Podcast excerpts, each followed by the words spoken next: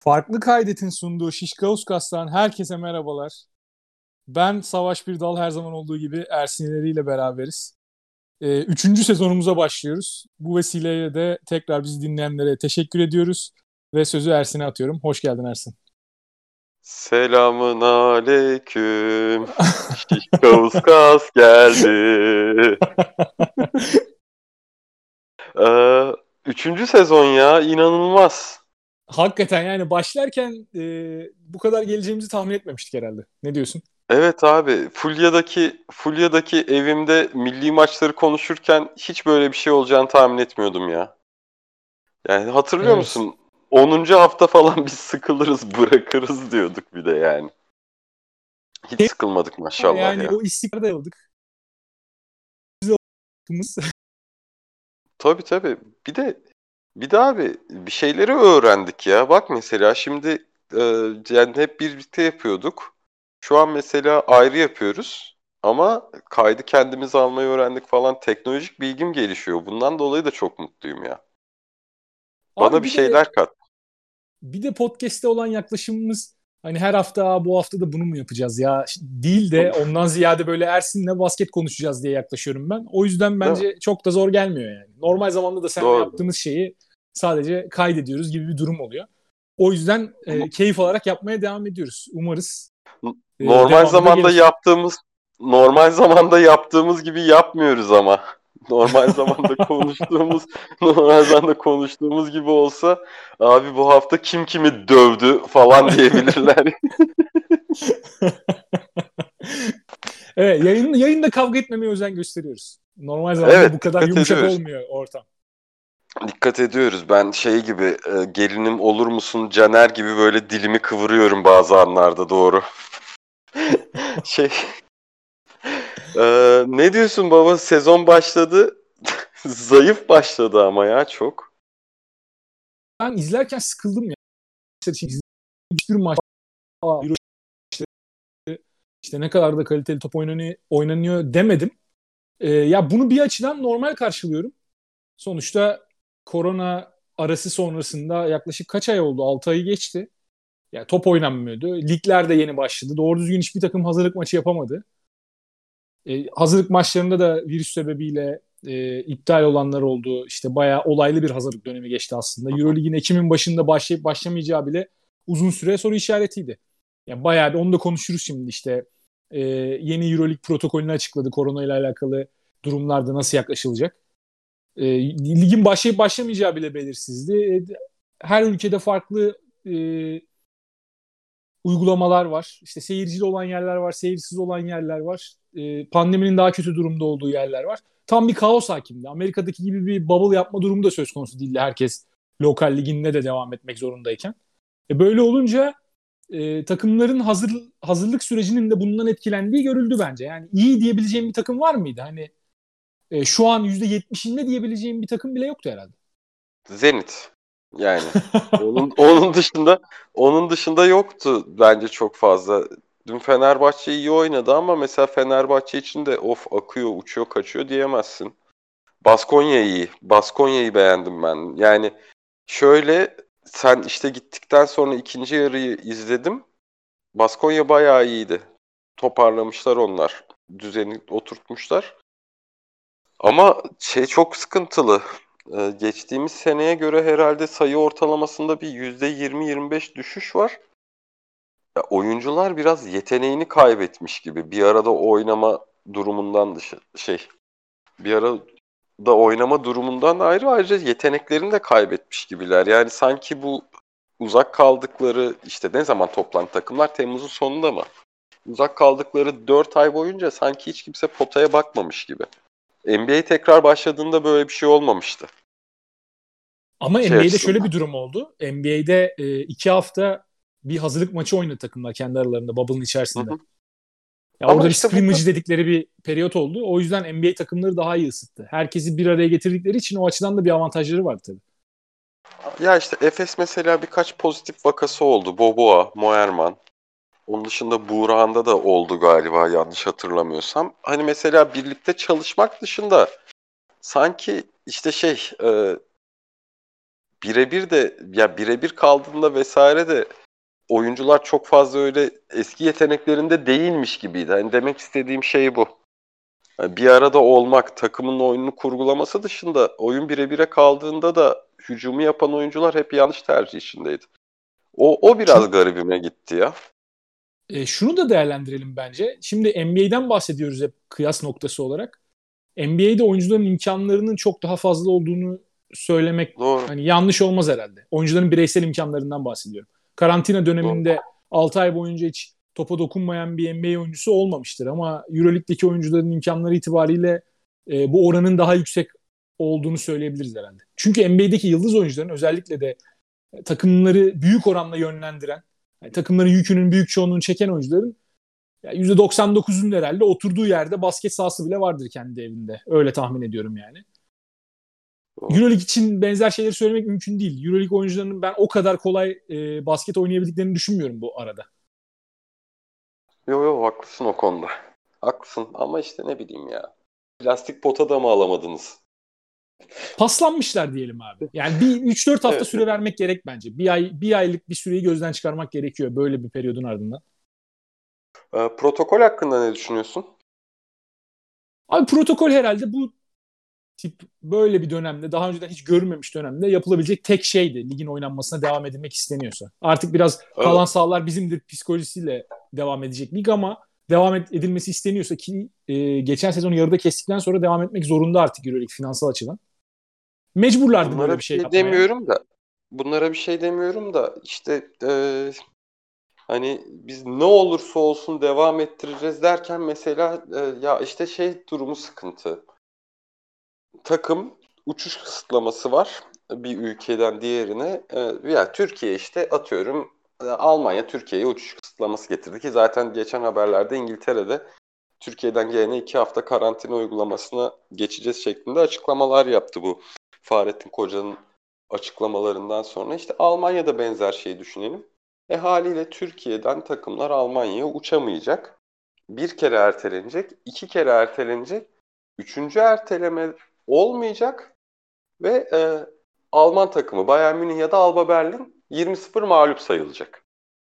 Yani bu işte Alman takım mı mağlup sayılacak, Türk takım mı mağlup sayılacak? Kısıtlama getiren ülke mağlup. Öyle mi? Evet abi. Abi çok ortalık karışabilir o zaman. Ya işte hani ya ülkelerin ülkelerin uyguladığı protokollerden ülkelerin, ülkelerin uyguladığı protokollerden farklı bir yola gittiğin zaman yani bunu dışında tutup da bu tarz kararlar aldığın zaman sıkıntılı. Bir de sezon sonuçta bir gün değil bu hastalık da yani gördüğümüz kadarıyla bitmeyecek. Ee, işler ortalık yangın yerine döndüğünde Şubat'ta, Mart'ta vesaire bu kısıtlamalar artarsa o zaman ne olacak? Yani böyle bir ek plan var mı? Çünkü belli de olmaz. Yani şimdi sen mesela Mart'tan bugüne baktığında bugün bu kadar uçuşların vesaire ya benzer vaka sayılarında başlayacağını öngörebiliyor muydun? Ben görmüyordum yani. Önümüzü göremiyoruz hiçbir şekilde ya. Bir ay sonrasını evet. göremiyoruz. Evet evet. O yüzden Şubat'ta tekrar aynı şey olur mu belli değil. Olursa bir sürü ülke arasında kısıtlama olursa ne olacak o belli değil. Ya keşke hani bubble sistemi değil de keşke işte Euroleague, FIBA ve yerel ligler e, bir araya bir gelip toplanıp e, liglere belli dönemler, e, bu Avrupa kupalarına belli dönemler gibi bir formül geliştirseydi bu daha iyi olabilirdi diye düşünüyorum. Yani sıkışık Onun yapılma aralarda... ihtimali de herhalde çok düşük. Bilmiyorum sen ne diyorsun ama. Yani yani işte ya da mesela atıyorum X takım Zenit Efes'e geldiğinde Fener'le de oynasa keşke falan. Ya biraz daha en azından oluru olan bir şey olurdu. Çünkü bunda önünü görmek zor. Bir de 8 oyuncudan az oyuncuyla kalan takımın 20-0 mağlubiyeti bu beni bayağı bir yıprattı ya. Ya bu durum bu durum o durumu bana bir yaşamayız bayağı... diye umuyorum. En kötü ihtimalle altyapıdan oyuncu oynatılır. Bir iki tane gençle kadro tamamlanır. Ama Abi, yaşanmaz olabilir. bence o durum. Gerçi bir tane takıma bulaşırsa içeride yayılma ihtimali de çok yüksek. Öyle bir durum var. E evet evet. Ya şöyle bir şey. Şimdi e, şey olarak yine bir Türk takımı olarak çift maç İspanya haftası düşünelim. E, takım pazar akşamı uçtu. Lig maçını oynadı. Pazar akşamı uçtu. Salı günü işte salı günü de şeye geldi. Baskonya'ya geldi. Oynadı. O ara bir pozitif çıktı. Ama halbuki uçakta kapılmış. Yani ya bunların olabilme ihtimali yüksek şeyler maalesef. O yüzden hani direkt kelle alma moduna girilmesi beni biraz şey yaptı. E, rahatsız etti. Bu Pek hoşuma gitmedi. İnşallah yani. yaşanmaz diyelim. Ya umar, Tabii, umarız tabii. yaşanmaz. Çünkü iş o noktaya geldiği zaman hem e, bu birileri virüsü kapmış ve sağlık problemleri yaşıyor demek olacak. Hem üstüne bir de ligle alakalı da sıkıntılı durumlar olacak bu sefer işte. Yok o e, haksız bir hükmen mağlubiyet oldu. İşte ülkeye girme konusunda sıkıntılar yaşanması da ayrı bir mevzu. E bu e, bu durum playoff yarışının olduğu işte ligin sonuna doğru yaşanırsa veya playoff'ta yaşanırsa ne olacak? O da bambaşka bir mevzu. Doğru. Yani çok da kritik yerlerde de yaşanabilir. Ligin tamamen akışını bir anda değiştirebilecek bir mağlubiyet bile çıkabilir yani bu şekilde hükmen mağlubiyet. Düşünsene 2-2 playoff serisinin son maçına geliyorsun. Son maçta bir tane takım seyahat ederken e, virüsü kapıyor ve maçı iptal etmek Orada- zorunda kalıyorsun. Orada herhalde bir protokol şey yapılır ya. Aha biz böyle bir şey mi yazmıştık denir gibime geliyor yani iş oraya gelirse. Yani garip durumlar olacak. Hiç gerçekten önceden düşünülmeyen ve bu protokol yazılırken bile bence akla gelmeyen şeyleri yaşama ihtimalimiz var. Evet evet olabilir ya farklı yerlere tekrar gidebilir iş Avrupa basketbolu açısından. Yani lokal liglerin artık devam edeceği belli. Ama Avrupa kupaları hala hala biraz şeyde. Yani yarın yarın biter durumuna gelebilir her an yani buna hiç şaşırmam. Evet O bir, yüzden- bir anda araya girme ihtimali bence de var. Evet evet. Mesela işte FIBA FIBA 8 takımlı sezonu grupları 4 takıma düşürdü. Ve e, araya bir maç haftası koydu. Onlar böyle bir çözüm buldu. İşte EuroLeague biraz daha e, ertelemeleri şey yapabilecek, anlayışla karşılayacak ama bir yere kadar anlayışla karşılayacak bir çözüm üretti. Herhalde bu 5-6 ay boyunca da bunu nasıl yapacaklarını düşünmüşlerdir. Yani onda da onda da illa daha farklı çıkar yollar arayanlar olmuştur yani. Bu kadarı oluyor demek ki.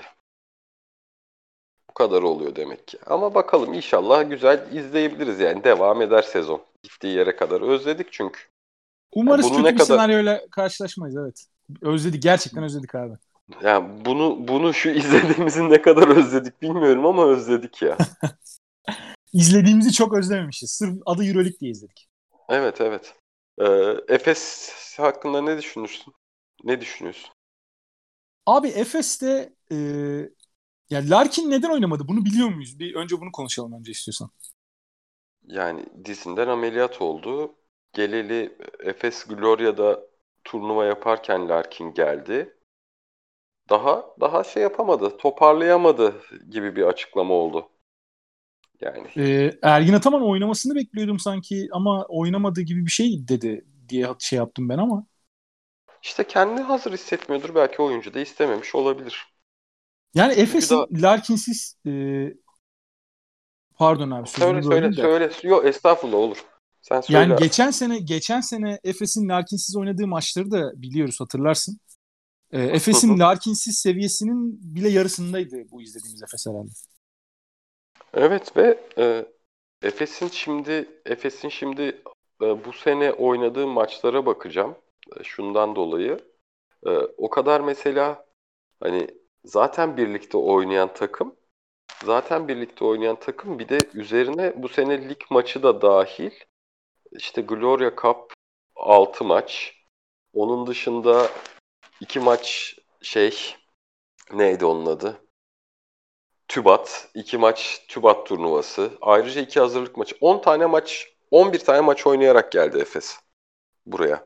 Ve aslında 11 artı geçen sene ve ondan önceki seneyi de sayarsak yani 150 maç civarı hep bir arada oynayan bir takım. Bu kadar hücumdaki kopukluk bana anlamsız geldi Larkin'in yokluğunda. Çünkü Efes Larkin'siz, Mitsic'siz maçlara çıktı daha önce ve orada direksiyona Simon geçiyordu.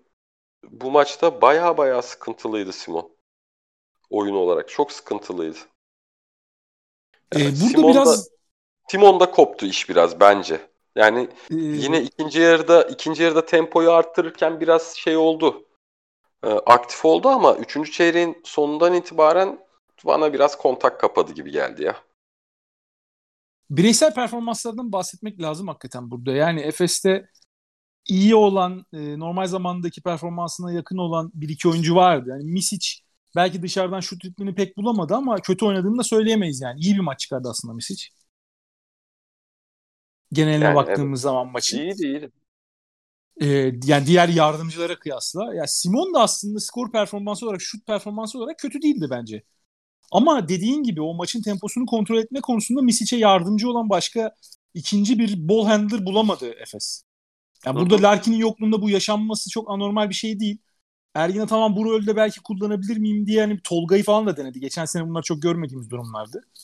Ee, Evet. Tolga da hani 8 dakika oynadı zaten. Çok böyle Tolga'nın ön plana olduğu bölüm çok bir şey kötüydü. yapamadı.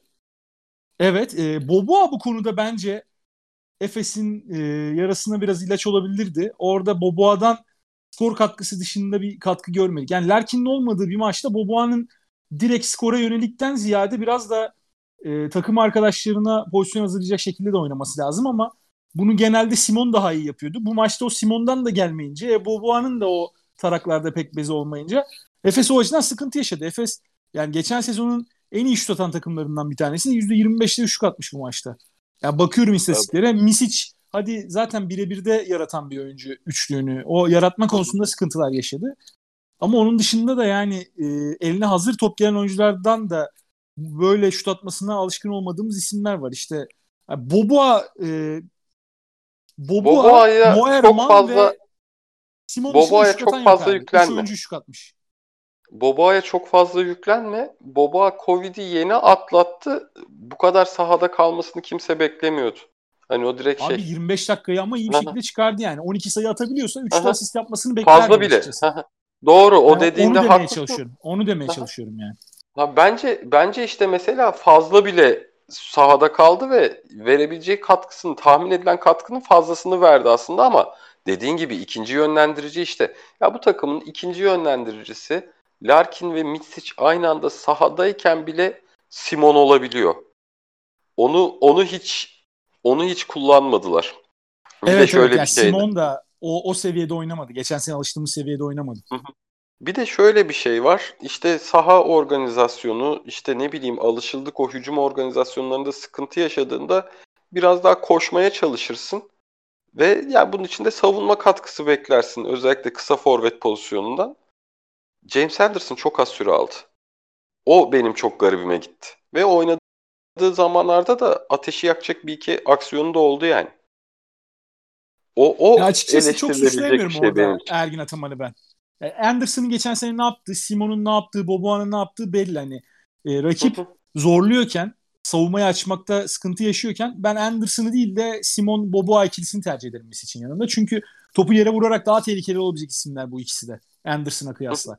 Hani şey denenebilir miydi onu belki konuşabiliriz. Moerman böyle çok formda değil hala. E, Singleton'ı O da işte Covid çekip- atlattı. Yeni iyileşti. Evet. O da yeni iyileşti. ya bir de Moerman'ın geçen seneden hani sakatlığından sonraki performansı da o eski Moerman seviyesine daha ulaşamamıştı. Moerman'ın bütün bunları beraber düşündüğümüzde hala bir zamana ihtiyacı var gibi duruyor zaten. Gerçi Singleton'a kıyasla Moerman hücum performansı olarak daha üst bir noktadaydı. Ama yine de hani şey deneyebilir miydi acaba Ergin Ataman? Singleton'ı 5'e atıp işte çok kısalıp 4 numarada Anderson, 3 numarada e, Simon, 2 numarada Boboa gibi bir 5 deneyebilir miydi acaba diye düşünüyorum yani. İşte benim benim de demek istediğim şey o biraz. Yani hızlı çıkıp hızlı çıkıp savunmada baskıyı arttırıp baskı kuracak oyuncularla bir arada oynayıp işte fast break sayılarıyla, transition sayılarıyla biraz yürür mü diye düşündüm. O yüzden dedim bunu yani. Böyle bir formül gelebilir miydi? Ha, benim şey yaptığım durum bu. İşte mesela Doğuş belki biraz daha kullanılabilir miydi diyorum gerçi ama Doğuş da bu maçtaki esas rolünde çok olmayacak bir dakikada çok kötü bir savunma hatası yaptı mesela ya. O da Evet, şu anda Doğuş- o da o savunma ritminden uzak daha. O hayatta yapacağı bir hata değil. Attırdığı turnike çok felaketti. Evet evet ve en kilit anlaydı yani. Ama normalde pek yaptığı bir şey değil işte o mesela ritminden uzak şu an belli. Doğuş'un en iyi savunma yaptığı senaryolar onlar genelde. Yani birebir Rakibi Evet. karşısına almış. Yanından kolay kolay geçirmeyen bir adam. Belki perde gelse, iş piken o senaryosuna dönse farklı bir e, durumdan bahsedebiliriz. Yani orada sıkıntı yaşayabilir Doğuş. Bir ihtimal. Evet. Ama bu tip birebirlerde Doğuş genelde kolay kolay geçirmeyen bir adam. Hatta e, hayatı karşısındaki adama zindan eden bir adam bu tip pozisyonlarda ama orada çok rahat geçti Pengos. Bomboşta potaya gitti. Arkadan yardım da gelmedi. Hı hı. Zenit'i nasıl buldun genel olarak? Ben çok beğendim Zenit'i. Abi Zenit'te ben açıkçası şunu söyleyeyim. Ben Kevin Pangos'u e, bir takımı yönetirken izlemeyi bayağı özlemişim. Onu söyleyebilirim. Yani geçen Evet. sene geçen sene de değil. iki senedir e, Barcelona'da Pesic'in altında Pangos orada resmen hem günah keçisi yapıldı. Resmen dayak yedi yani. E, manevi anlamda diyeyim. Gereksiz anlamda harap etti kendini. Keşke başka bir takımı tercih etseymiş Zalgiris'ten sonra. Zalgiris o kadar keyif veren bir topçuyu yani Pesic aldı sanki Leo Westerman'mış gibi böyle kenardan 10 dakika gelecek oyuncu kıvamına getirdi. Kimin uğruna? Yani Thomas Hurtel'in uğruna. Ben çok Thomas Hurtel'i de sevmiyorum. Her zaman Pangos'u tercih ederim bu ikili kapışmada diyeyim. Yani Pangos'u izlerken gerçekten keyif aldım. Hem e, top eline çok yakışan bir oyuncu. Hem de yani 5 tane top kaybetti. Efes savunması onu zorladı. Sonuçta ligin en önemli takımlarından birine karşı oynuyorsun. Normal geliyor bana. Çok çok da hani büyük suç bulmuyorum Pangos'a. O açıdan Efes sonuçta iyi savunma takımlarından bir tanesi ligdeki. Ama yani verdiği kararlar çoğunlukla doğru kararlar. E, şut ritmini de bulamadı. Ona rağmen yani 23 sayı üretti.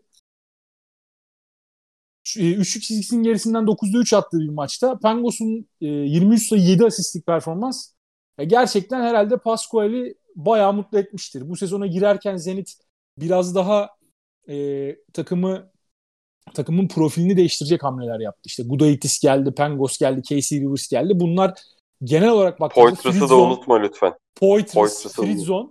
E, Poitras için hani diyemeyeceğim belki bunu ama diğer isimler Euroleague tecrübesi olan önceden Ha, tabii. ve e, normal sezonu nasıl oynayacağını bilen, kazanmayı da bilen isimler. Geçen sene Ayon va- vardı belki ama Ayon'un artık hayaleti diyebileceğimiz bir Ayon vardı ortada. Real Madrid'de çıktığı seviyelerden sonra Zenit'te o seviyeye çok yaklaşamadı. Yine skorunu üretiyordu iki asistini yapıyordu maç başına. Yani izlemesi de keyifli bir oyuncu Ayon top e, post-up'ta eline geldiği zaman.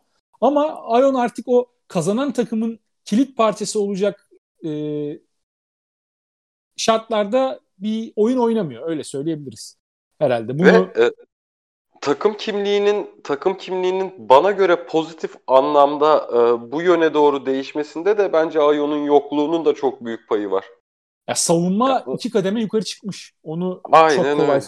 evet, çok kolay Ya- gözlemledik. Ya Ayon Ayon artık bu saatten sonra ne diyeyim? Yani ona uygun bir takım. Valencia gibi bir takımda 8-10 dakika girip hücum katkısı, sırtı dönük oyun katkısı verecek oyuncu olabilir. Yani bu Ayon da herhalde o paralardan daha iyisin Çin'den veya başka bir e, Yo, Meksika'ya gitti. ha, Meksika'ya mı döndü? Aha, evet. Evet Meksika'ya döndü. Demek ya bir Çin'den de artık o paralar teklifler gelmedi. Yani.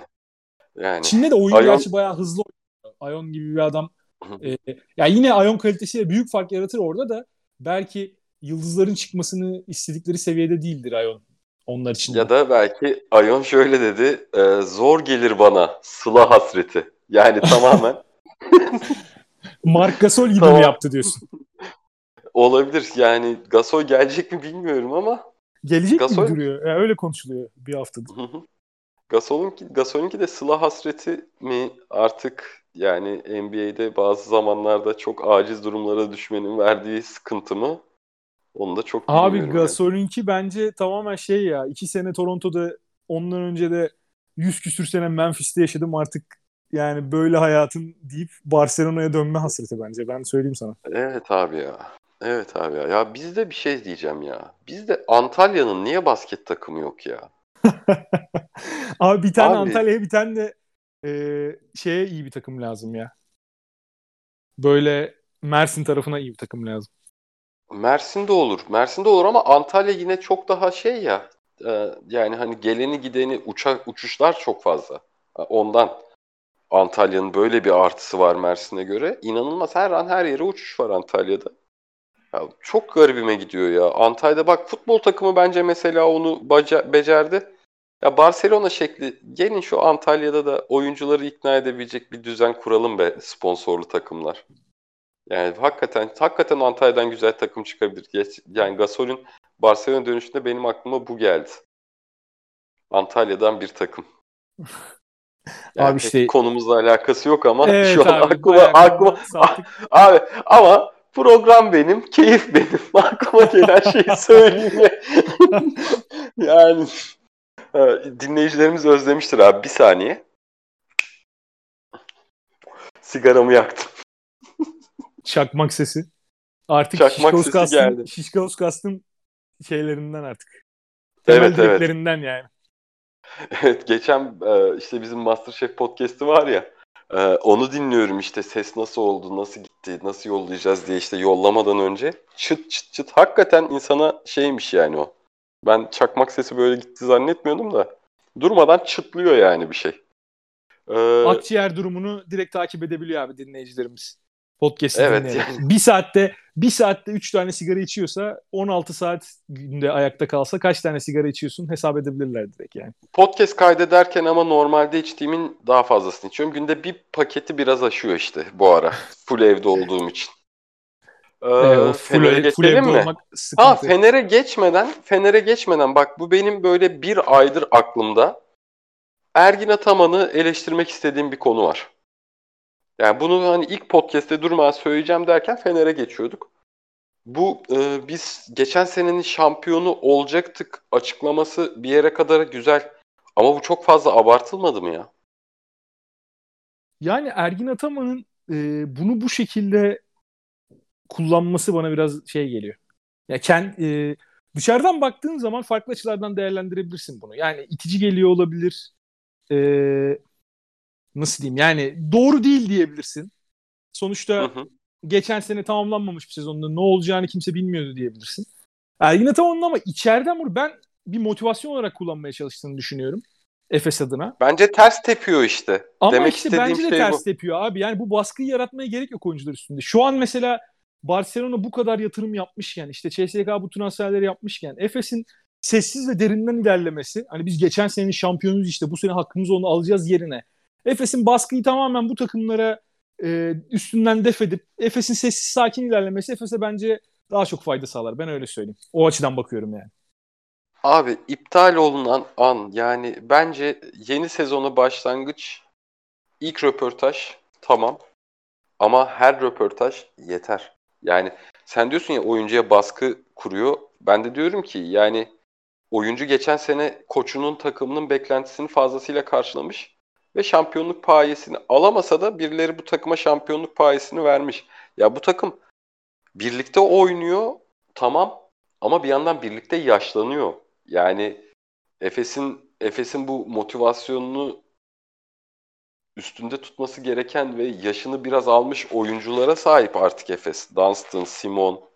Dunstan'ın Dunstan'ın iş ahlakı onun yaşını hiçbir zaman belli etmiyor. Bir şeyleri her zaman başka şeylerle kapatıyor ama Yine de abi ya fiziğin el vermediği yerlerde insana bazen motivasyon ve hırs e, yapamadığı, yapamayacağı şeyleri yaptıran bir etken. Ya isim, işin psikolojik tarafını hiçbir şekilde göz ardı edemiyoruz da. Ya bu etkeni bence durmadan biz geçen senenin şampiyonuyduk diyerek şey yapıyorsun.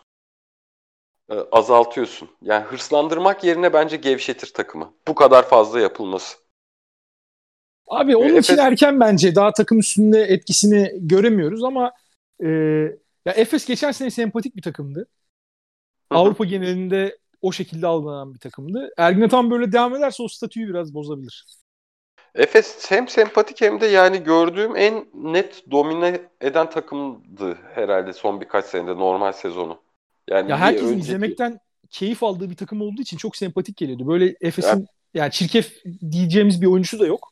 Ve Larkin bir önceki bir... senenin Fener'i bir önceki senenin Fener'i dahildi yani dominasyon açısından. Hem sempatik, hem iyi oyun, hem çok vurup geçen yani kimsenin tereddüt etmeyeceği MVP çıkaran takım. Yani bunlar varken bence bu keyfin üzerinde bu coşkuyu sabit tutmaya devam etmeye çalışmak şikayet etmekten daha mantıklı gibi geliyor. ya biraz Ergin Ataman'da ön plana çıkma e, eğilimi var biliyorsun bunu. Ben açıkçası biraz daha sahneyi takıma bırakması gerektiğini düşünüyorum. Yani bu sene de ilk maçta sürpriz bir kayıp olmuş olabilir ama oyuncular ritim tutturdukça işte forma girdikçe Efes yine olması gereken seviyeye çıkacaktır diye düşünüyorum. Larkin de sağlam dönerse çok büyük bir sıkıntı yaşamayacaklardı o, aş- o yaşamayacaklardır o açıdan. Ee, Ergin Ataman sahneyi takıma bırakırsa övgüleri de daha rahatlıkla kendisine alabilir. Ergin Ataman biraz ön plana çıkmayı seviyor ve hani önemli koçlardan biri görülmeyi e, hak ettiğini düşünüyor ki önemli koçlardan bir tanesi Avrupa'daki gerçekten. Hak ediyor da Ama- zaten.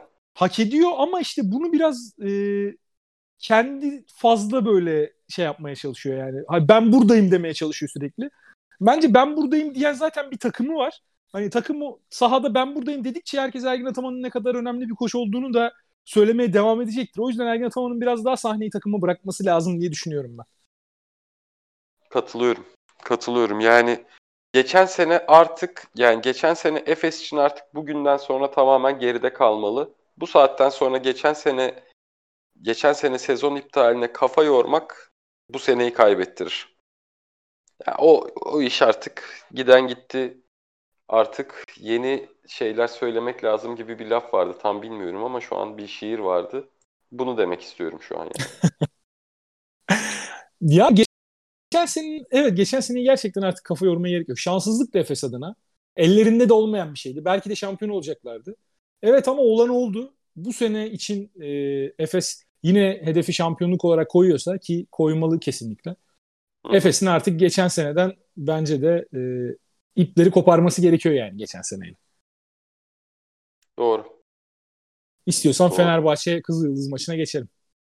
Tamam abi. Buyur. Sen başla. Abi Fenerbahçe'de beklenenin dışında bir şey yoktu açıkçası. Fenerbahçe lige iyi başlayan takımlardan bir tanesi gibi gözüktü. Ama biraz da Kızıl Yıldız'ın seviyesinde konuşmak lazım burada. Sonuçta Fenerbahçe playoff'ta olacağını düşündüğümüz bir takımla oynamadı. O açıdan ben hala erken olduğunu düşünüyorum Fener övmek için. Daha birinci haftadayız. Ee, Hı hı. o yüzden çok da böyle aşırı olumlu şeyler söyleyip de metiyeler düzemeyeceğim.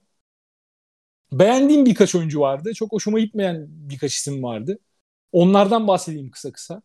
E, Dekolo'yu beğendim açıkçası ama Dekolo bu şekilde bir numaralı yaratıcı rolünü üstlenmeye devam edecekse biraz top kayıplarını azaltması lazım. Yani Fenerbahçe yüksek tempoda oynuyor, hızlı tempoda oynuyor ama Dekolo biraz bana sürekli böyle top kaybetmeye müsaitmiş gibi geliyor. Sürekli böyle top bir anda elinden fırlayacakmış gibi oynuyor Dekolo. Bunda Dekolo'nun böyle e, spektaküler hareketler yapmaya yatkın olmasının da payı var. Hani bir an geliyor işte e, arkadan bir pas atıyor, behind the back bir pas atıyor veya bacak arasından bir pas veriyor falan. İşte bakmadan ne olup bir e, neredeyse görmeden vesile bir tane alley pası vardı. Bunları veren oyuncunun topu kaybetmeye meyilli olması da normal gibi geliyor tabii ki. Hani o açıdan e, top kayıplarının yüksek olmasını anlayışla karşılamak lazım. Ama yine de biraz da kontrol altında tutması lazım diye düşünüyorum. Bu tek maçlık bir gözlem değil. Hazırlık periyodu artı ligde oynanan maçla beraber bir gözlem. Onun dışında Fenerbahçe'nin sıkıntı yaşayabileceği yerlerden biri e, Lorenzo Buran gerçekten iyi oynadı. Bu maçta iyi oynadı. E, hazırlık döneminde de bence iyiydi. Fenerbahçe'nin uzun zamandır sahip olmadığı drive eden işte e, delici hani o taraftarın özlediği guard profilinde Lorenzo Buran yakın bir oyuncu. Ama Lorenzo Buran da top elindeyken ve daha doğrusu top elinde değilken ve e, Dekolo ile beraber oynuyorken top Dekolo'nun elindeyken özellikle Lorenzo Brown biraz riske etmeye müsait bir oyuncu. O açıdan Fenerbahçe bir sıkıntı yaşayabilir ama tabii bu biraz e, nasıl diyeyim yani Lorenzo Brown iyiydi. İyi olmasına rağmen Lorenzo Brown'da biraz öyle zaaf aramak aç gözlük gibi olabilir. O yüzden asıl sırttığını düşündüğüm oyunculara geleyim. Ya burada hı. beğenmediğim, net bir şekilde beğenmediğim oyuncu Daşan Pierre oldu. Ki Pierre'in şu ana kadar herhalde iyi bir maç oynadığını söylemek zor. Evet. Yani daha Şampiyer, Pierre Fenerbahçe forması daha hen- henüz iyi bir maç çıkarmadı. E, benim iki numaralı büyük sıkıntım da aslında bunu bire de çekebiliriz. Yani Veseli'nin durumu. Veseli Veseli iyi görünüyor bazen. Bazen kötü görünüyor. Yani dünkü maçta mesela 8 sayı 8 rebound 2 asist işte. 26 dakika oynamış. Fena değil gibi 3-4 ama tane ya şey pardon sözünü kestim şundan diyeceğim. 8 reboundun yanında bir 4-5 tane dışarıya hem savunmada hem hücumda böyle zor çeldiği top da var. Yani aslında 10-11 reboundluk bir performans katkısı Veseli'ninki. Çift taneye ulaştı gibi düşünebilirsin yani. Hani o şeyden dolayı diyorum. Hani sözünü kestim kusura bas, bakma. Veseli bence oyunun mücadele anlamında iyiydi Savaş. Orada hani mesela katılmayacağım sana. Sen, Abi sen, mücadele sen devam anlamında, et. Mücadele anlamında iyiydi. Dün e, bu sezon şu ana kadarki ortalamasının üstünde başladı. Yani hazırlık maçlarında falan belki rölantide oynadı. Onu da bilmiyoruz. Oradan eleştirmek de haksızlık olabilir oyuncuyu. Ama geçen seneden gelen bir şey bu. Veseli de o atletizm kaybıyla beraber artık eski yırtıcılığı kalmamış gibi görünüyor. Yani dün düne baktığımda da ben bunu görüyorum. Bir tane Aleyhip var. Dekolo'dan gelen potu altında bitirdi ama onun dışında attığı 8 sayıdan yani benim hatırladığım iki tanesi orta mesafe şutu. Diğerini nasıl attı evet. bilmiyorum sonuncuyu. Yani ve senin bu orta mesafelerle işi oluyorsa bu orta mesafelere ihtiyaç duyuyorsa Veseli skor yapmak için Veseli'de bir sıkıntı var demektir yani bu. Ben o, o açıdan bakıyorum olaya. Veseli eğer ki Anladım. Veseli eğer ki oralarda takılacaksa Veseli yerine bunu çok daha ucuza ve çok daha efektif yapacak bir tane orta mesafe şutörü bulursun gibi geliyor bana. Ki savunmada da Veseli ya bu maçta çok o e, göze çarpmadı. Sonuçta rakibinin de çapı belli. Ne kısalar çok büyük bir delici performansı gösterebildi. Ne potu altında Kuzmic işte e, bir tane de kimdi o? Abi bu arkadaşın adını okumak bayağı zor geliyor bana. Duop, Duop Reed mi? Reed galiba bu adamın adı. Yani Duop 11 numarası abi. Hı hı. Reed, Reed diyelim hadi. İşte e, tamam. bu isimler çok pot altını e, tehdidi yaratamadılar ya Fenerbahçe'ye karşı. Kızıldız'ın kadrosu bana zayıf geldi. Bir ben şeyi merak ediyordum. Torin Walden'ı merak ediyordum. Geçen sene Partizan'da Trinkieri ile bayağı e, sevilen bir oyuncu haline gelmişti orada. Ama Partizan Kızıl Yıldız geçişinden sonra oynadığı ilk Euroleague maçı felaket. 5 tane top kaybetti. İşte 4 tane faul yaptı. 9 sayı, 3 sayı çizgisinin gerisinden 6'da 2 falan derken 3 e, asist 5 top kaybı zaten özetliyor geceyi Walden adına 25 dakika oynayıp. Jordan Lloyd biraz e, varlık gösterebildi. Onun dışında da Kızıl Yıldız'da olumlu performansı var diyebileceğimiz bir tane oyuncu yok herhalde. Yani, yani iyi dediğim Jordan Lloyd bile 5 top kaybıyla oynamış. Abi Lloyd Lloyd bayağı kötüydü bence ya. Lloyd Adını zaten atabilen atabilen tek oyuncusuydu Kızıldız'ın. yani Lloyd Lloyd şey olarak e, bu hazırlık maçlarında ben iki kere Kızıl Yıldız'ı izledim. E, Lloyd çok daha faydalı ve verimli oynuyordu. Yani Kızıl Yıldız da iyi galiba dedirten şeylerden biri buydu bence. Çünkü Fener Kızıl, Kızıldız Fener'e çok sıkıntı çıkaracak şeyi vardı hep. Ee, görüşü vardı bu Kızıl Yıldız'ın hazırlık maçlarını izlerken. Ama onda Lloyd'un çok ekstra ekstra iyi performansı vardı. Yani Lloyd bence çok iyi oyuncu. Ve yani çok maç alacaktır Kızıl Yıldız'a ama bu maç özelinde ben çok verimli olduğunu düşünmüyorum. O biraz sıkıntıydı yani. yani hem pota altı takımı sıkıntı hem de üstüne bir de işte şeyden Lloyd'dan da o verimli hücum performansını alamayınca Kızıldız bence çok bile sayı attı aslında. Oyununa göre. Ya Kızıldız e, geçen sene İstanbul'daki Asvel maçını hatırlarsın Fenerbahçe Asvel. O Asvel seviyesinde bir top oynadı. E, son yıllarda Kızıldız'ın çıkmasına alışkın olduğumuz bir seviye vardı. Hep böyle 10-13 aralarında play, hani 3 maç daha kazansa playoff potasında olacak bir oyun oynuyordu Kızıldız. Şu takımdan ben o oyunun çıkabileceğini düşünmüyorum ilk maçta baktığımda. Ee, Fenerbahçe'nin tamam, ara... kız Fenerbahçe'nin 17 top kaybına zorlamasına ne düşünüyorsun? Çünkü Fenerbahçe kısalarda bam bam bam yaptı baskıyı. Yani Dekolo bile şeydi.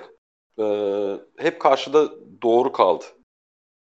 Bu savunma performansı hakkında ne düşünüyorsun? Bu böyle gider mi? Fenerbahçe'de geçen sene kıyasladığımızda önemli bir savunma artışı olacağını inanıyorum şahsen. Çünkü hı hı. Lorenzo Brown eklemesi orada. Sulukas'la tamamen alakasız profiller. Lorenzo Brown topa baskı yapabilen bir oyuncu. 3 numarada işin içine Ulanovas'ın girişi. Datome ve Kalinic'in orada artık resimden çıkması.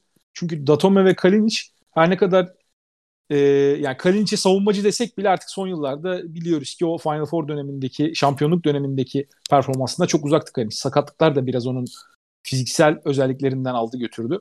E, Datome'nin de yaş artık kemale ermişti. Orada Ulanovas'tan mesela bu maçta Ulanovas'tan iyi bir şut performansı gördük ilginç bir biçimde. Maça 3 tane evet. şutla başladı ilk yarıda. Bir tanesi Ama, çok iyiydi. Evet evet yani genel olarak bence Ulanovas da iyiydi bu maçta mesela. Olumlu parantez açmamız gereken oyunculardan bir tanesi de o. Ee, ama Ulanovas'ın ben asıl katkısını savunmada o sertliği gösterme konusunda olacağını düşünüyorum. Ulanovas da yatayda çok çabuk bir oyuncu değil. Ama bahsettiğimiz geçen seneki oyunculara kıyasla çok daha diri bir oyuncu Ulanovas. O açıdan Fenerbahçe'yi bir tık yukarı çekecektir. Lorenzo Brown'un da burada etkisi var. O da Fenerbahçe'yi yukarı çekecektir. Bence burada bir diğer önemli etki Johnny Hamilton'ın varlığı. Yani Veseli sahada yokken Hamilton birkaç sekansta böyle ufak ufak aralarda zaten 3'te blok yaptı. Onu hemen parantezini açalım.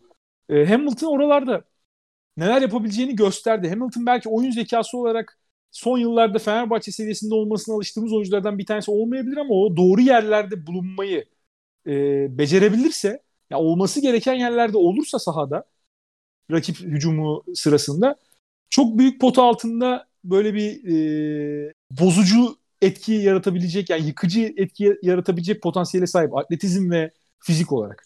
Yani belki çok böyle e, komple bir oyuncu değil Hamilton. Bunda herhalde en fikir olur dinleyenler de bizi. Ama atletizm potansiyeli olarak Fenerbahçe'ye son yıllarda hiç böyle alışılmamış bir yön getirebilir. Başka bir boyut katabilir yani. O açıdan Hamilton'ın varlığı önemli pot altında. Yani Hamilton muhtemelen bu sene kısıtlı sürelerde kullanılacak. Sonuçta Veseli'nin yedeği olarak düşünülen bir oyuncu. Ahmet Düverioğlu da e, rotasyona giriyor ilk haftalarda baktığımız zaman. Bunlar hep Hamilton'ın sürelerinden kısıyor ama burada e, Lorenzo Brown Hamilton ben ilginç bir biçimde hep savunması kötü dediğimiz Gerald Eddy'yi de savunmada çok beğendim. İzlediğim Brown, maçlarda. Brown, Eddy yani ikisinin ikisinin birebir savunma performansı çok çok iyiydi. Ya tabii erken Beklentimin çok üstündeydi. Için. Yani Eddy için çıkarımlara Beklentimin çok için... üstündeydi. A, bekle evet öyle söyleyelim aynen. Beklentinin inanılmaz üstündeydi yani. Eddy öyle bir anlatıldı ki çok da izlediğimiz bir oyuncu değil sonuçta. Geçen sene ACB'de çok böyle izlemediğimiz bir takımda oynayan bir oyuncu. Edin'in ilk anlatılış şekli çok felaket bir savunmacı olduğu yönündeydi ama o felaketi göremedik şimdilik. Bu olumlu bir işaret en azından. Ee, ya kadroya baktığımda bunlar dışında savunmaya ekstra katan ya Daşan Pierre de mesela hücumda çok kötüydü ama savunmada felaket bir performans gösterdiğini söyleyemeyiz. O da ortalamaya yakın bir savunma performansı çıkardı. Bartel de keza aynı şekilde. Ben Bartel'in hücumda bundan daha fazlasını verebileceğine inanıyorum. Ee, onu söylemem lazım yani. Bu maçta biraz beklentinin altında kaldı. Ama tabii tüm takımları eleştirdik. Çok kötü bir haftaydı dedik. Fenerbahçe'nin de hücumda bundan daha iyi bir e, tavanı olduğunu söylemek lazım. Sonuçta ilk hafta Covid arası dönüşü Fenerbahçe'de e, hazırlık turnuvası oynayacaktı. İşte hazırlık maçları da iptal oldu. Fenerbahçe'de kaotik bir hazırlık dönemi geçirdi. Bundan daha büyük bir potansiyel olduğu kesin takımda ama Tabii rakip de Kızıl Yıldız'dı. O yüzden çok da gözde büyütmemek gerek diye düşünüyorum bu ilk hafta sonucunu 14 sayılık farkı. Ama ama son olarak da son olarak da yani krala hakkını verelim. Bobby yani böyle Aynen oynayacaksan onu, onu kafamız rahat evet. ya. Bobby böyle oynayacaksan kafamız rahat be. Valla. Çok beğendim ya. Geçen Bobby, sene geçmişten esintiler yaşattı ya resmen değil mi? Evet yani geçen sene artık hani bu bizde işi bitmiş. Yani işte tekrar bir istiyorsa bir en son bir karşı yaka havası alıp 35 buçuk mu dese falan diyorduk da yani çok çok iyiydi ya maşallah. Çok beğendim yani o geri adımlayıp geri adımlayıp attığı şutları özlemişiz. İnşallah böyle devam eder. Ya bir kısa daha gelecek deniyor. NBA bekleniyor deniyor. Yani böyle bir durum varken böyle bir durum varken şu NBA'deki free agency dönemine kadar Bobby skor katkısını 12-13 dakikalarda böyle vermeye devam ederse Fenerbahçe bu dönemi bayağı hasarsız atlatır. O oradan gelecek o katkı gerçekten çok önemli çünkü. Momentum killer bir kere her şeyden önce. Ya kesinlikle Fenerbahçe'nin en iyi olduğu dönemlerde de Bobby'nin rolü buydu aslında. Çok farklı bir rolü yoktu. Yani dakikaları daha fazlaydı ama her zaman böyle Fenerbahçe akıntıya karşı kürek çekmek istediğinde ilk başvurduğu isim Bobby oluyordu. Düzenin dışında skor yaratma potansiyeli çok yüksek bir isim olduğu için. Yani bir anda böyle 3 hücum üst üste 3 tane üçlükle maçın gidişatını bambaşka bir yöne çekebilecek bir oyuncu. Ya bunu 12-13 dakikalarda da yapabilir. Biraz artık Bobby'nin rolü böyle Damir Mırsic için son dönemlerine e, benzemeye başladı. O, oralara doğru gidiyor. E, tabii Mırsic dönemi Fenerbahçe Euroleague'de bu kadar iddialı bir takım değildi yani. Orada Mırsic aynı rolü genelde lig maçlarında e, lig maçlarında o rolle soyunuyordu. Bobby'nin burada işi daha zor Mırsic'e kıyasla ama Bobby e, ben özellikle şuna dikkat çekmek istiyorum. Yani 6-7 aylık ara herhalde en çok Bobby'ye yaramış gibi duruyor. Fiziksel açıdan özellikle. Doğru. Yani 37 yaşına gelmiş bir oyuncu. O aradan faydalanmıştır diye düşünüyorum. Bobby kendine de iyi bakan bir oyuncu. O yüzden biraz daha diri gördük Bobby'yi. Umarız sezonun kalan kısmında da kısıtlı sürelerde bu verimi vermeye devam eder. Ya yani illaki düşeceği bir maçlar de, olacaktır. Ama bir sezon de geneline baktığımızda Challenger Challenger bir ruhu var ya.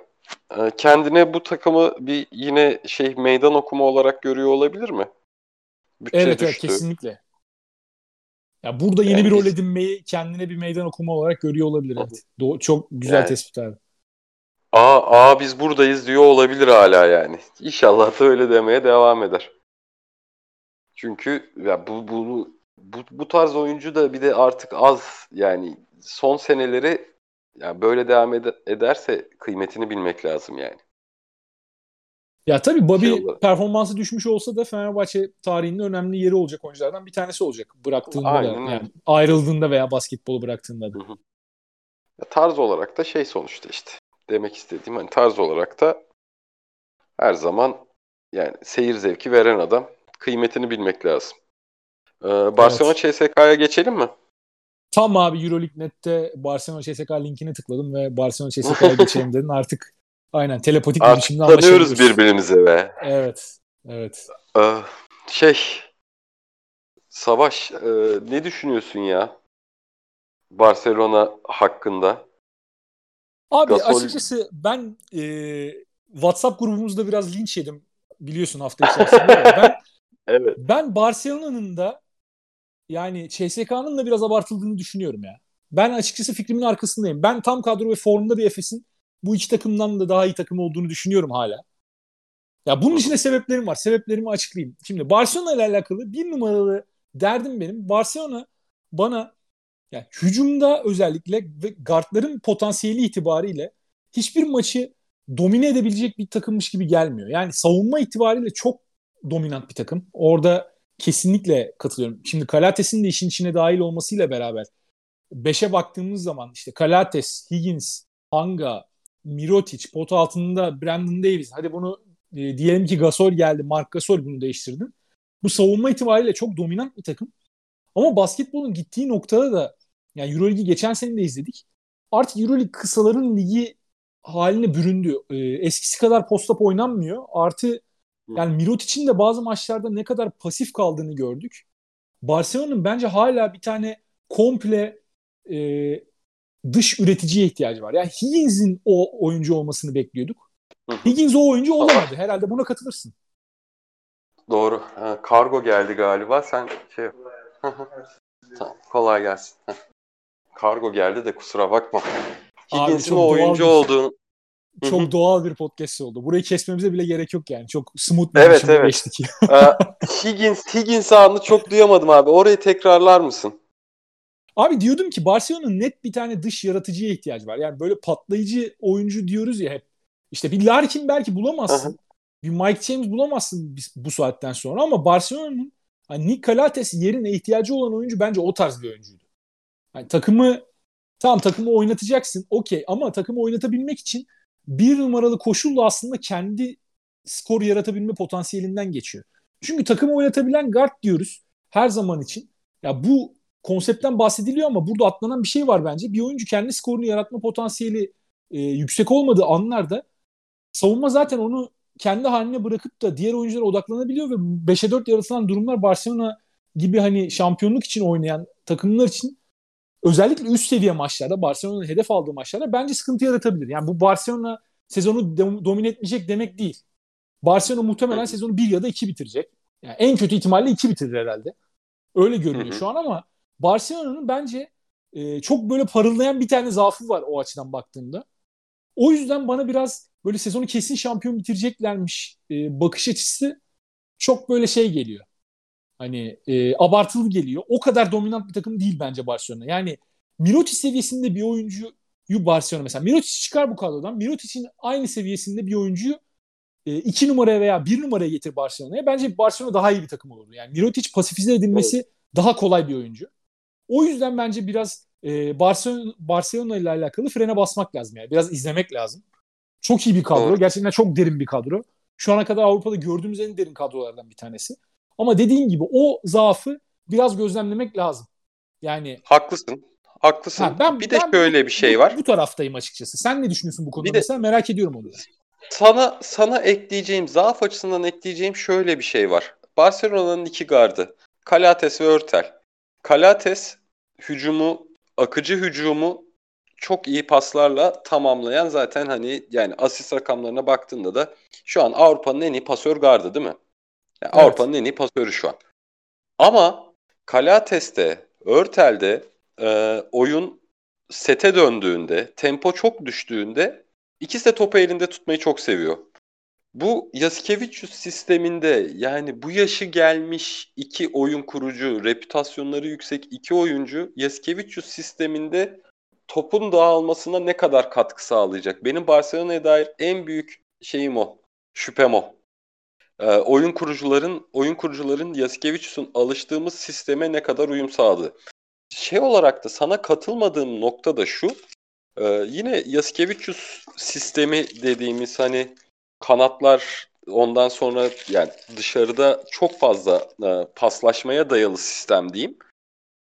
Şeyde e, iki iki forvetli de işin içine sık, sokup yani top elde çok fazla durmadan çok fazla dolaşıyor. 8 paslar, 10 paslar çok fazla gördüğümüz şeyler. Burada burada Barcelona'nın e, iki forvetinden ki yani Mirotic'ten, Higgins'ten çok rahat skor katkısı alabileceğini düşünüyorum. Yani e, Yaskevicius sistemine çok çok aşırı uyan iki oyuncu var bence. O yüzden ya senin kadar şey e, aşırı negatif değilim. İşte guardların ne kadar sisteme uyum sağlayacağı bana göre önemli.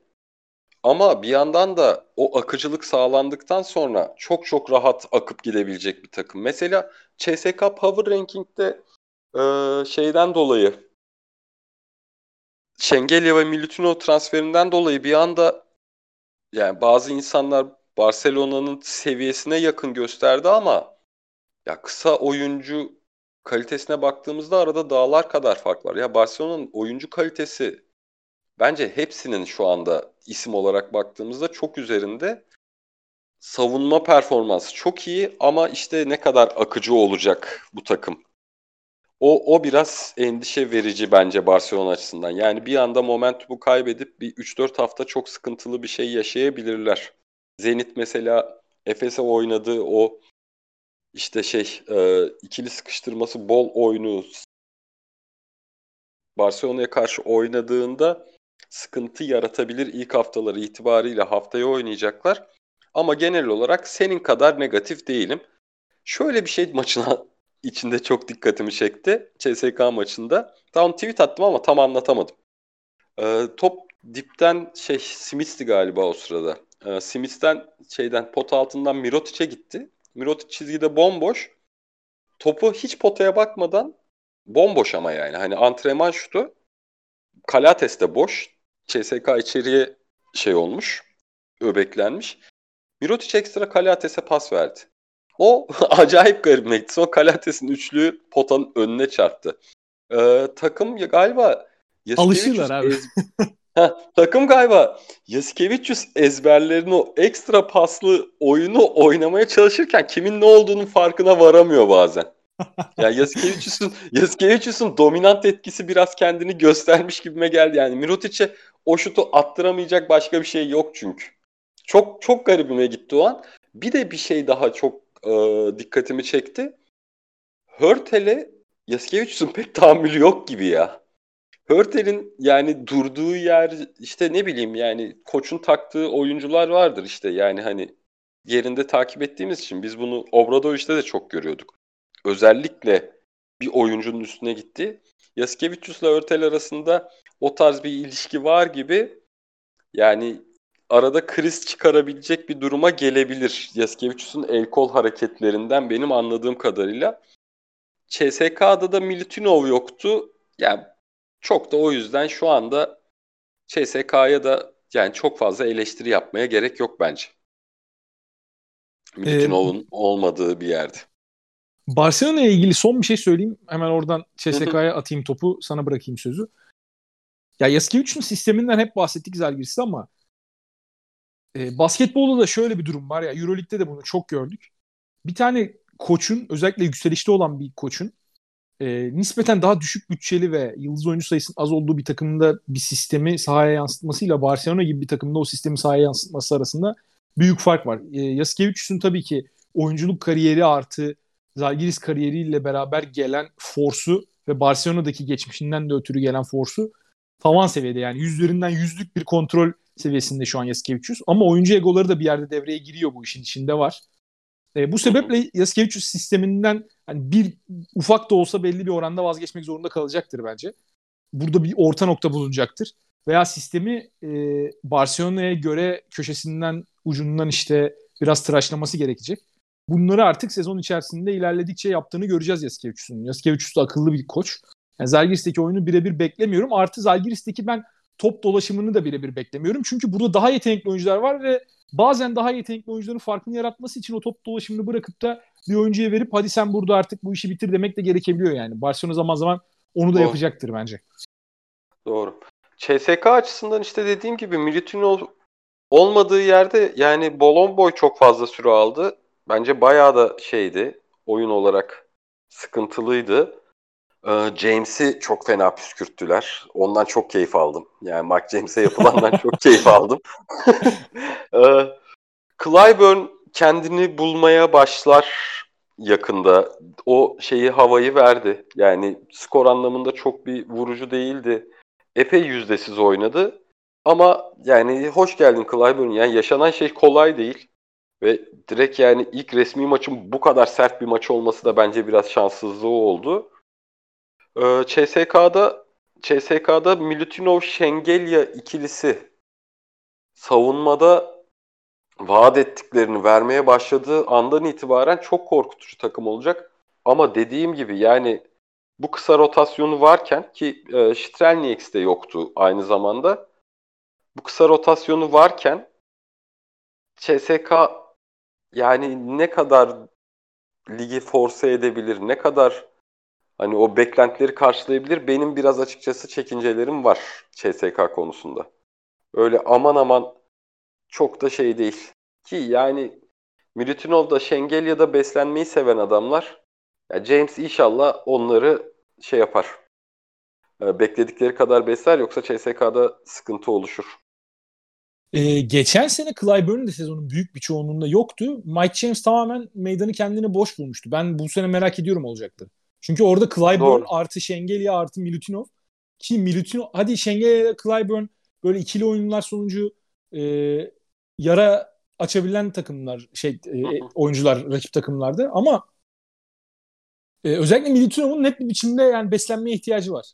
Yani Milutinov da ikili oyunlarda iyi bitiren bir oyuncu ama Milutinov bazen topu işte pot altında da istiyor kendine. Unutulmaması gereken bir adam. Bir de biliyorsun uzunların klasik hastalığı vardır. Hücumda unutun, unutunca savunmada da kendileri bu sefer oynamayı unutur. Milutinov da şu an CSK'nın elindeki tek güvenilir uzunmuş gibi duruyor yani. Bu maça baktığımız zaman 5 numara açısından bakıyorum. Yani Bolon Boy e, çok CSK seviyesinde bir oyuncu hala değil bence. E, Voigtman'a bakıyorum. Voigtman daha böyle tamamlayıcı yani. 4 numara kılıklı bir oyuncu. Bir de 5 bile oynasa pot altında o savaşlara çok girmeyi seven bir oyuncu değil. E, ya orada 3-4 kullanabildikleri bir işte Kurbanov var. Onun dışında 5 numara opsiyonları yani kısıtlı görünüyor. Milutinov'un yanına koyabilecekleri bir tek Bolon Boy varmış gibi görünüyor şu an. 1-2 opsiyonları onlar olacak yani. Milutinov'un olmadığı dakikalarda Bolon Boy olacak herhalde 5 numara. Kadroya baktığımda onu görüyorum. Ya da Voigtman'ı belki Itudis oraya çekerse. Ee, burada ben açıkçası yani Kyle Hines tamam 35 yaşına geldi neredeyse. Ee, eski Kyle Hines değildi. Onu biliyoruz. Geçen sene de yani senelerdir böyle hani yüzde beş yüzde beş yavaş yavaş düşüyordu. Hala çok iyi bir seviyedeydi. Yani Dustin'la alakalı söyleyebileceklerinin çok benzerini Kyle Hines için de söyleyebiliriz. Ama yani CSK bence o profilde bir oyuncuyu arayacak açıkçası. Yani, Ki ben Kyle Hines'ta Kyle Hines da yani e, biraz işte dediğin düşüyor gibi olsa da yine bıraktığı yerden devam ya. Milano'da dün baya baya iyi oynadı. Bence aranır yani yokluğu. Abi işte o profilde bir oyuncuyu kadroya katmış olsalardı daha az soru işareti olabilirdi kafamda. Çünkü Doğru. yani Militinov geldiğinde de bu benzer problem devam edecek. Militinov böyle kısaları karşısına alıp da birebir savunabilen bir oyuncu değil. Militinov'la oynadığın zaman daha böyle eski usul and roll savunması yapman lazım. Uzunun geride kaldığı, potaya davet ettiğin rakip oyuncuyu veya orta mesafe atmaya davet ettiğin. E, bu tip uzunlarla da mesela Mike James karşısında işte e, işte Mike James diyorum ya Mike James kendi takımlarında zaten. E, Larkin karşısında, Misic karşısında, Campazzo karşısında sıkıntı yaşarsın yani. Bu tip uzunlarla. O önemli bir problem. Yani, e, CSK'nın mesela Efes'e büyük problem yaratmasının sebeplerinden bir tanesi e, Efes'te kafa kafaya oynarken e, Kyle Hines'ın çoğu zaman Misic'i ve Larkin'i kısaların bile savunduğundan daha iyi savunabilmesiydi. Şu an CSK kadrosunda öyle profilde bir oyuncu yok. Ya bunu yapabilecek en e, müsait isim Clyburn gibi duruyor. Şengelya da switch savunmasında fena olmayan bir oyuncu ama yani switch savunmasında en iyi oyuncu da Clyburn gibi duruyor. Clyburn'u da bu sezon çok dört numara kullanacak gibi durmuyorlar yani. Orada da benim kafamda bir soru işareti var. Şengelya'nın gelişiyle herhalde artık e, Clyburn'u o son MVP seviyesinde oynadığı 4 numara rolünden bir tık daha geriye atıp 3 Clyburn, 4 Şengelya, 5 Militinov gibi olacak ağırlıklı e, rolleri. Bir numarada Mike James. Bu uzun bir 5 ama e, yani bir tık şey kalabilir. Ağır kalabilir gibi geliyor bana. Özellikle Clyburn'un sakatlıktan nasıl döndüğünü gözlemledikten sonra buna daha net karar verebiliriz. Orada Heinz'i biraz arayacaklarını düşünüyorum. Yani ellerinde Heinz'i belki artık tutmak istemediler. Daha gençleşmek böyle e, bir reset butonuna basmak istediler. Ama o profile yakın bir tane daha uzun alsalar da daha iyi olabilirdi CSK için. Bolomboy'un yerine o, o e, opsiyonu arayacaktır çünkü İtudüs sezonun iç, içerisinde. Bolomboy çok istikrarlı bir oyuncu değil bu seviyelerde hala. Doğru. Ee, Real Baskonya maçı, Bayern Milano maçı bunları yarım yamalak izledik. Yani Baskonya Real Madrid ve Milano aslında benim konuşmak istediğim takımlar ama yine EuroLeague fikstürü sağ olsun yani konuşturacak kadar izlemeye izin vermedi. Ee, özellikle ya bu sene bir şey diyeceğim. Ee, Şişkauskas Team Milanoluyuz değil mi? Bir bütün, yandan bütün... ya ben Milano'yu seviyorum. Röportaj yaptığımız oyuncular itibariyle de Milano'yu Bütün seviyorum. dostlarımız orada o yüzden diyorum. Ama bir yandan da başarısız olsunlar istiyor insan ya. Çünkü Milano hep böyle abi yıllardır hep böyle kaşarları toplayıp toplayıp bir şeyler yapmaya çalışıyor. Yani bilmiyorum abi bence doğru kadroyu kurmadılar yine. Ya orada Malcolm Delaney haricinde benim sevdiğim bir oyuncu topluluğu var. Hı-hı. Onu söyleyebilirim. Yani Sergio Rodriguez'i de severim. İşte Misov'u da seviyorum. Latome, Heinz vesaire. Bunlar sevdiğim oyuncular ama yani Milano'nun kültürü itibariyle Milano'da böyle hep böyle her sene başarısız olsun isteyeceğim bir takım. Son 10 işte, senede ona dönüştü yani Milano. O yüzden işte biraz başarısız sene, olsunlar da istiyorum. Bu sene ama işte o kültürün o kültürün biraz aksi yönde bir takım kurdular. O yüzden benim işte biraz merak ettiğim bir takım. Milano'da ne nasıl yürüyecek işler?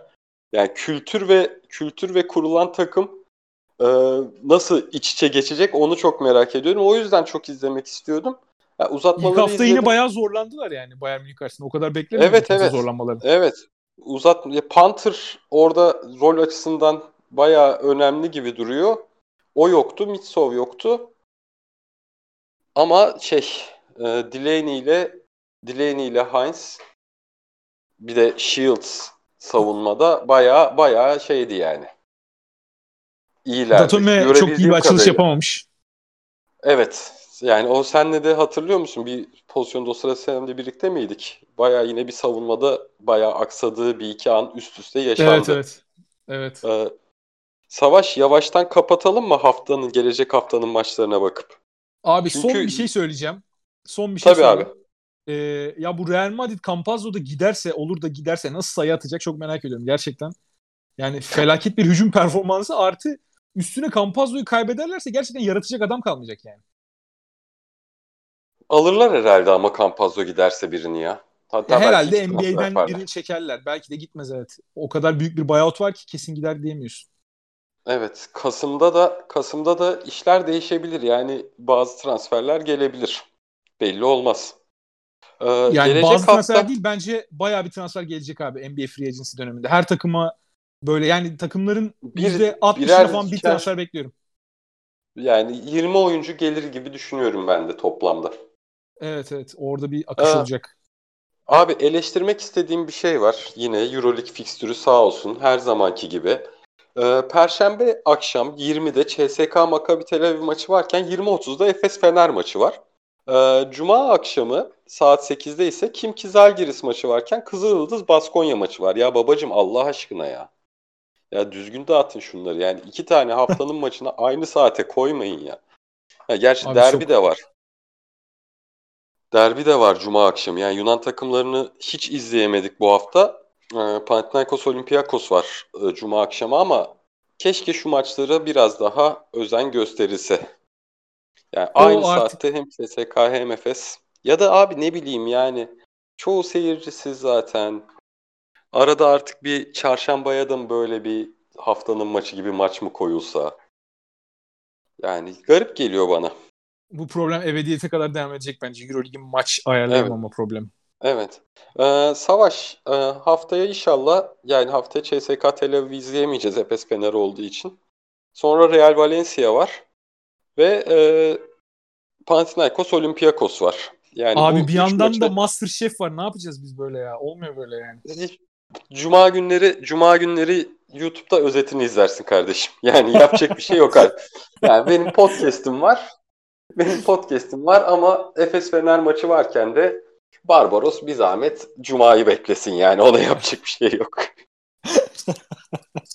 Abi artık şeye dönüyor böyle. Bir, bir maç televizyondan, bir maç işte laptoptan, bir maç telefondan falan derken 50 tane farklı ekrana aynı anda bakma gereği oluşuyor böyle durumlarda.